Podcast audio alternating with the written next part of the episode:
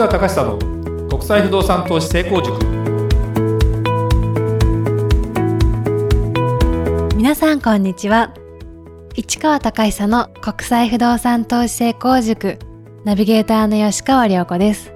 この番組は株式会社国際不動産エージェントがお届けしております。市川さんこんにちは。はいこんにちは。国際不動産エージェント代表の市川隆久ですえー、りょうこちゃん、はい。えー、10月に、まあ、このね収録が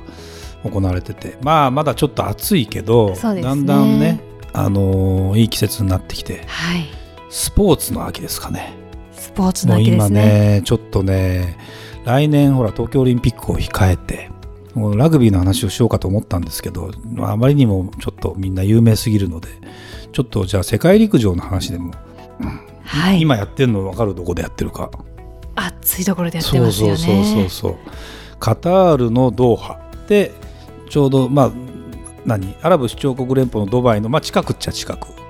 で昼間だと40何度とかになってだから、ま、真夜中にマラソンでスタートしてでもあれ湿度が70%ぐらいあるともう汗が乾かないっていうか汗がもうなんていうの汗として出ていいかないという。かね周りの方が湿度が高いから汗として出ていかないんだって。もうこれ死んじゃうかもしれないよって言ってほら乾燥率もなんだっけ？60%以下ぐらい？で結構あの本命視されてた選手とかが、まあ、短距離とかもそうだけど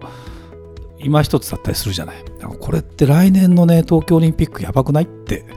思わない？そうですよね。これね、まあ、あのもちろん水泳とかねあのうんそういうあんまり関係ない競技もあると思うけど陸上でこういう過酷な状況になってくると本当にすごいなと。思うとね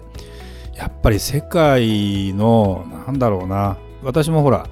出張が多いじゃないですか。で今年は夏にえー7月にヨーロッパのフランスとか行った時に42度だったはい。時もあってね。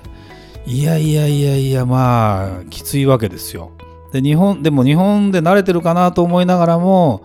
やっぱりその国その国の中の冷房があったりなかったりとかね。で今はまだちょっと日本もちょっと暑かったりして台風が来ると今度南風が入ってきてすごくフェーン現象じゃないけど真夏日だったりしたりしてっていうとなんだろうね体って不思議だよね。この時期ずっとだから東南アジアにいればねずっと暑いんだと。だってタイとかさはい。あのーシンガポールとかマレーシアに行ったら基本30度だよ。毎日すね。うん、もちろん朝晩はちょっとあれだけど毎日そうなってくるとまあでもそうなってくるともう毎日冷房前提だし、まあ、歩かないようにするしとかそうやってだんだんやっていくんだろうね。だからまあでも四季がないから、まあ、情緒がないのかもしれないしでもねヨーロッパなんか行って思うのは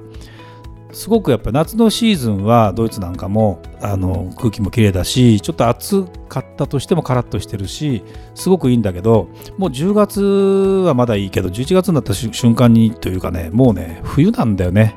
長いんだ冬が。だ暗いって雰囲気に今度なってっちゃうから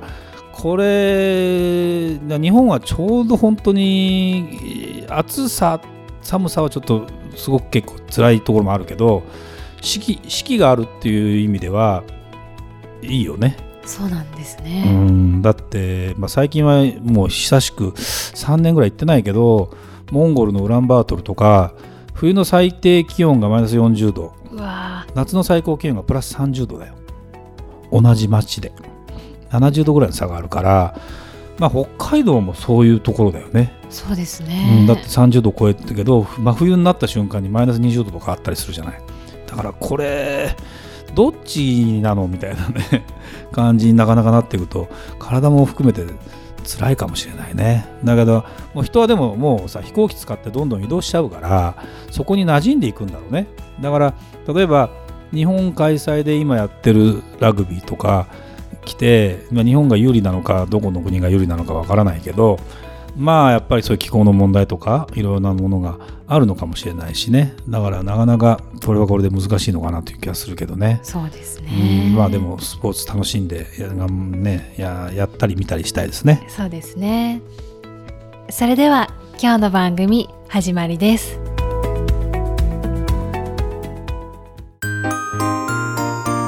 Q&A コーナー。それではリスナー様からの質問に答えるコーナーです。早速今日の質問をご紹介いたします。市川さんの会社が紹介できる国はどこになりますか？という質問です。市川さんの会社はいろいろな国の不動産を紹介していますが具体的にどんな国のどんな不動産を紹介していますか？とのことです。はい。えー、まああのこれねえー、実はうちの会社のホームページ見ていただくと今のところですね物件情報って出てないんですよ実はね。そうですよね、うん、ただその国その国についての不動産についてのコラムみたいなものはあるので結構あれ何カ国ぐらいあるの？10いくつ？15ぐらいかな？結構ありますよね、うん、で扱える国ということでいうと実際あの国際不動産エージェントどうしてるかというとあのまあ、日本人の投資家の方資産家の方に海外の不動産を安心して、えー、買っていただいてその後も安心して、えー、運用できるようなサービスをしますということなんで拠点はあくまでも日本なんですね。でもちろんあのうちのスタッフがドイツとあのアメリカのロサンゼルスに1人ずついたりするんですけどあのあとはどうしてるかというと現地の提携の会社と、えー、組んで、えー、そこの物件とかを紹介できるようにしてますと。それがまあ日本人であるケースアメリカなんかだったら都市都市によって日本人の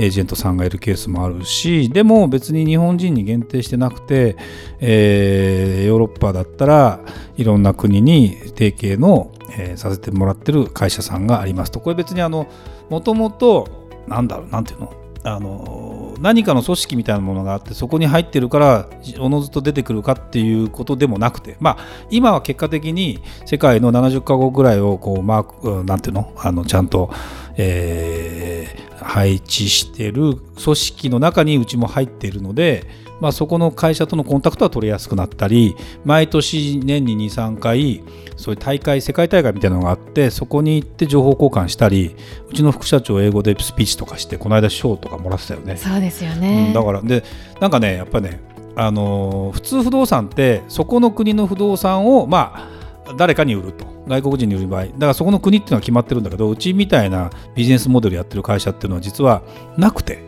びっくりされてるみたいね。あの例えばヨーロッパでいうとエストニアラトビアジョージアとかっていうのをもううち具体的にお客さん紹介して決めもう買ってもらったりもしてるわけよ。でえそんな国の不動産どうやって紹介してるの？みたいなことをやっぱりそこ行くと聞かれるらしいんだよね。はい、だからそれは僕らがのポリシーが僕らが間に入ってもちろん知らなくて紹介するってことはほとんどなくてやっぱり一回見に行ってで多分この国だったら大丈夫だなこの年だったら大丈夫だなでここで、えー、農業者さんだったら大丈夫だなっていう人をですね見つけてから紹介をするのでそういう意味ではものすごく、まあ、手間はかかるんだけどもでも非常に好評です。でまああのエリアで言うとね、まあ、アメリカは抑えてます。でカナダも紹介できます。もちろん強弱はあるので強い弱いはあります。でヨーロッパもヨーロッパって50何カ国あるんだけどもまだ1415ぐらいかな。でもねこの間電話かかってきてねウィーンにいますと。今ウィーンにいるんだと、はい、で、えー、ウィーンの不動産見たいんだと。日本の方なんだけどウィーン旅行に来てる。で見たいんだと。今日明日で見たいとかっていう話になって 今日明日ですかっていうのでで国際電話かかってきてでうちのスタッフがちゃんと段取りして今日明日の明日なら見れますよと。いうことで結構満足していただいたというかね。でこれも結局ね一緒にもう僕とうちの副社長が見に行って案内していただいてるんですね。で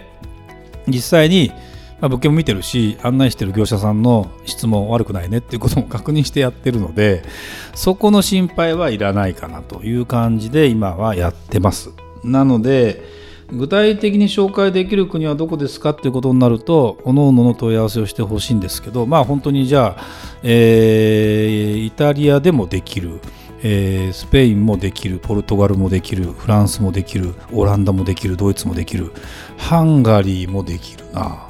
チェコもできるな。あのまだやってなかった。見に行ってるからねうちの。すごいですね。うんだから。っていうふうにやまあ、東欧のねまだブルガリアとかルーマニアは、まあ、知ってる会社はいるんです。だけどまだねあの国自体が出稼ぎに行っている国なので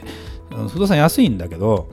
今買わなくてもまだその値上がりするわけでもなさそうだし今安いからといって飛びついて買ったところで入居者がつくかどうかもちょっとわからないなというまあ新興国じゃないんだけどちょっと遅れてる感がある、まあ、東ヨーロッパ系のところはもうちょっとあの調査しながらやっていこうかなというふうに思ってるので飛びついてどこどこのよくね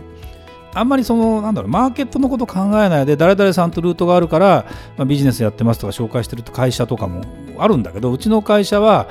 それはもちろんきっかけとしては最初必要なんだけどもでもそこのマーケットが、えー投資家の方々にとってみてどうで何が良くて何がリスクなのかっていうことを考えた時にあまりにもリスクが多いところはあのこちらからあんまり推薦しません。えー戦争になってるような国とかねちょっと怖い国なんかもあんまりやっぱり今やる気もないしだからなんで南米にまあなんで南米に行かないんですかって質問も来ないけどあのアルゼンチンの不動産ってやっぱりねまだ経済も今一つだったりする中で治安の問題もあったりする中で言うと今、うん、あえてそこをやるメリットってあんまないのかなと。アフリカもまあ何十年後ぐらいかにはもしかしたらアフリアフリカ不動産も面白いのかもしれないけどまだちょっとそこら辺は、うん今はいいんじゃないかなというふうに思ってただ情報入ってきますよ、はい。どこどこの不動産を紹介したい。どこだったっけなみたいな国はありますよ。あるけどちょっとまだ行けてないっていうのもあるんだけどもまあでもじゃあ目指すとこどこですかっていうと今はだから40カ国ぐらいは紹介できるんですよ実は。だけどまあ50なり60なり70なりというのは全然こちらはそう思ってるしでも国の数というよりも都市の数かもしれないね。アメリカなんか一つの国でも102030できればもっとやっぱりやりたい。それはなぜかというとポテンシャルがある可能性があるところにも我々はあのネットワークを広げていきたいというふうに思っているので、まあ、そんなようなことになるかな。でアジア系はもうおのずとありますよ。でもまあ今困って売ってくれみたいな相談とか来て、まあ、これもそういう提携業者に頼んで、まあ、売却できるかどうかはまあやってみなきゃわからない要素もあるんだけどもそんなことをしてみたりっていうようなことなんかもあるのでまあそんなことも含めて、えーポリシーを持ってやってますんで、まあ、どこでもやろうと思えばできますね。ブルネイでも相談を受けたらできるんですよ実は。ブルネイってどこだかわかる？わかんないよね。ASEAN まああのマレーシア、えーのボルネオ島の近くかな？どこかな？っていう感じなんだけど、はい。っていうようなとこなんかもできるので、まあ、インドもやろうと思えばできる。うん、まあ、ハードル高いけどね。うん、あえてまあ、ね、政情不安定な国をやるかというとちょっと微妙だったりするけどね。まあ、そんなようなことも含めてやってますということですね。はい。ありがとうございました。それではまた次回お会いしましょう。ありがとうございました。ありがとうございました。